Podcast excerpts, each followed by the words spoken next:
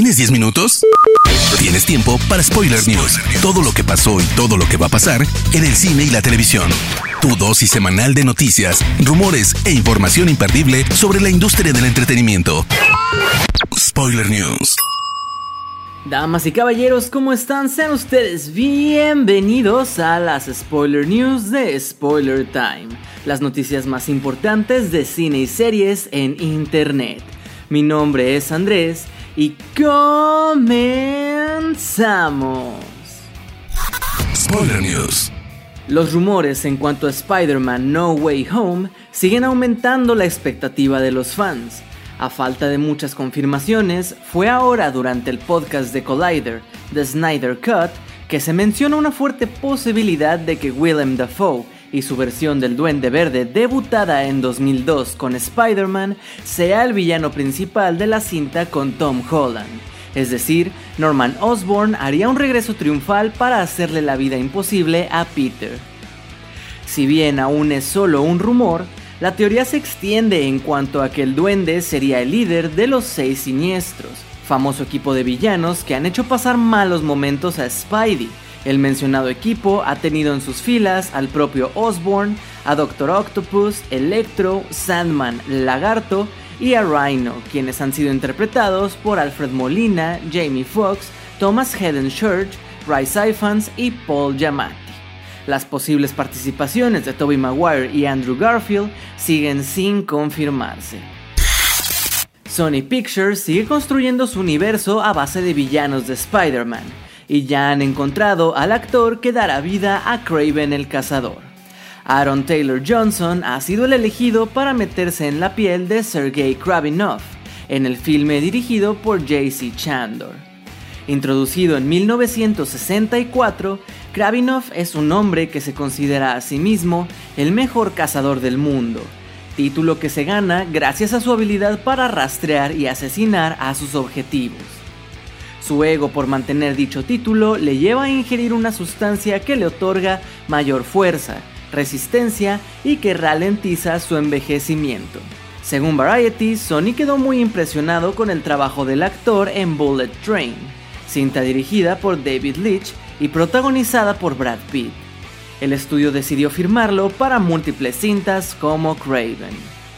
El intérprete no es desconocido para el cine de superhéroes, pues lo conocimos como Kick-Ass en dos cintas y posteriormente como Pietro Maximoff y Quicksilver en Avengers Age of Ultron. Aún quedan un par de días para que Un lugar en el silencio 2 se estrene en México pero la nueva entrega de la franquicia creada por John Krasinski ya está dando alegrías a Paramount tras su lanzamiento en Estados Unidos y algunos países del mercado internacional, superando la barrera de los 80 millones de dólares en taquilla, rompiendo así el récord en Estados Unidos de Godzilla vs. Kong. Viejos, la nueva cinta de M. Night Shyamalan llega a las salas de cine el 30 de julio. El director sigue su carrera en el género de terror y thriller con este proyecto que cuenta con Gael García Bernal como protagonista. Para que vayas preparándote para el estreno, Universal nos regaló un nuevo adelanto. La trama sigue a una familia que va de vacaciones y acude a una playa escondida muy paradisiaca para pasar el día. Pero las apariencias engañan y este hermoso lugar guarda un terrible secreto. Allí las personas envejecen de forma acelerada. Los niños se convierten en adolescentes en cuestión de minutos y los adultos en viejos, reduciendo la vida de quienes llegan a un solo día. Cuenta con los elementos clásicos del director como tintes de terror, giros de guion, sustos y definitivamente mucho suspenso. El reparto lo completan Vicky Creeps, Rufus Sewell, Ken Leung, Alex Wolf, Thomasin Mackenzie y Elisa Scanlon. Reminiscence, la película dirigida y escrita por la co-creadora de Westworld, Lisa Joy, llega a las salas de cine el 27 de agosto. El film está protagonizado por Hugh Jackman y Rebecca Ferguson, y Warner ya ha estrenado el primer tráiler de esta distopía en la que los recuerdos se han convertido en una droga. Te ponemos en contexto, cuando las aguas de la costa de Miami empiezan a subir, estalla una guerra. Ante los conflictos, el futuro dejó de ser algo alentador y la nostalgia se transformó en una forma de vida y en la única vía de escape. Ya lo dice el personaje de Hugh Jackman en el adelanto con la frase, no hay nada más adictivo que el pasado. Nick Bannister es el protagonista de la película, un investigador privado que ayuda a sus clientes a recuperar recuerdos perdidos. Su vida transcurre con normalidad hasta que aparece May, quien acude a su oficina como clienta para encontrar un objeto perdido. Pronto May se convierte en una obsesión para Nick. Tras su extraña desaparición, el protagonista hará todo lo posible por encontrarla y descubrirá una violenta conspiración. En un giro inesperado de hechos, Disney ya se encuentra preparando la secuela de Cruella con el regreso de Craig Gillespie como director y guionista tras su éxito en cines y en la plataforma Disney Plus. Según informa Deadline, el proyecto se encuentra en un desarrollo inicial, por lo que aún quedarían muchos cabos sueltos que atar como la trama que va a seguir tras su final, o los regresos de algunos actores como Emma Thompson interpretando a la baronesa. Hoy en día, Cruella ha conseguido una recaudación de 48.5 millones de dólares en la taquilla mundial, sin conocer los datos aún de cuánto lo ha hecho en Disney Plus, teniendo en cuenta su precio de 30 dólares en Estados Unidos. El éxito de la franquicia Un lugar en el silencio tomó por sorpresa en su momento a Paramount y al director y guionista John Krasinski, quien al darse cuenta del gusto por la cinta, inmediatamente se puso a trabajar en la secuela. A Emily Blunt, protagonista de ambas partes y esposa en la vida real de Krasinski, se le preguntó si tienen ideas para una tercera entrega, y su respuesta fue alentadora.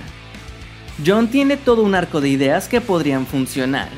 Quiere ver cómo responde la gente a esta segunda parte antes de ocupar su tiempo totalmente en la tercera, pero tiene varios conceptos, confesó la actriz. News. Nos pasamos a las noticias de series y les cuento que otro ex de la franquicia cinematográfica Karate Kid se incorpora a la nueva temporada de Cobra Kai, que tanto éxito está cosechando en Netflix. Thomas Ian Griffith, quien interpretó a Terry Silver en Karate Kid 3 El desafío final, en 1989 vuelve a meterse en la piel de su personaje para la cuarta temporada de la serie, lo cual según lo previsto y ya grabándose, llegará este mismo año a la plataforma. Terry Silver puede ser considerado uno de los principales antagonistas de la franquicia de películas, cofundador de Cobra Kai y uno de los propietarios de la cooperativa. Silver ayudó a John Chris a idear un plan de venganza contra Daniel LaRusso en la tercera entrega. ¿Recuerdas a Rugrats? La serie de Nickelodeon sobre las aventuras de un grupo de recién nacidos. Bueno, pues Paramount Plus está preparando un reboot de la historia y ya empezaron a confirmarse cambios importantes en los protagonistas. El cambio más grande sin duda lo tendrá Betty, la intensa y fornida madre de los gemelos Philly y Lily, ya que en esta nueva adaptación será un personaje abiertamente gay, según confirmó la actriz que prestará su voz para dar vida al personaje Natalie Morales. En esta nueva historia ya no tendrá un esposo, sino que será una madre soltera que además de cuidar a los gemelos, tiene su propio negocio, por lo que a Morales le parece un ejemplo importante para la representación. Friends es una de esas series cuya condición mítica no solo ha trascendido sus propias fronteras, sino que es absolutamente adorada e icónica en prácticamente todo el mundo, e incluso ayudó en su día a que en países con una cultura distinta como China, los jóvenes pudieran conocer el estilo de vida americano. Sin embargo, los fans chinos del sitcom han disfrutado de 6 minutos menos de Friends The Reunion que el resto del mundo. Algunas de las apariciones eliminadas han sido la de un fan alemán que se describe a sí mismo como un hombre gay que quería el cabello de Jennifer Aniston y al cual Friends le ayudó a encontrar su lugar en el mundo. También Lady Gaga cantando Dulce Gatito junto a Lisa Kudrow, las declaraciones del grupo surcoreano BTS hablando de cómo fue su niñez con Friends, y el fragmento de Justin Bieber con el mítico traje de Potato. Se dice que es porque BTS fue objeto de polémica en China después de que uno de sus miembros hiciera comentarios homenajeando a veteranos de guerras surcoreanos. Lady Gaga por su encuentro en 2016 con el Dalai Lama y Justin Bieber por su comportamiento en China durante su gira Believe. Spoiler News. Hermoso público, esas han sido las últimas y más importantes noticias de cine y series de esta semana. No se olviden de seguir a Spoiler Time en todas nuestras redes sociales y a mí personalmente me pueden encontrar como Andrés Addiction. No me queda más que agradecerles y nos escuchamos en las próximas Spoiler News. Chao. Termina Spoiler News y comienzas la semana informado. Te esperamos el próximo lunes a primera hora para ponerte al día en menos de 10 minutos. Spoiler News.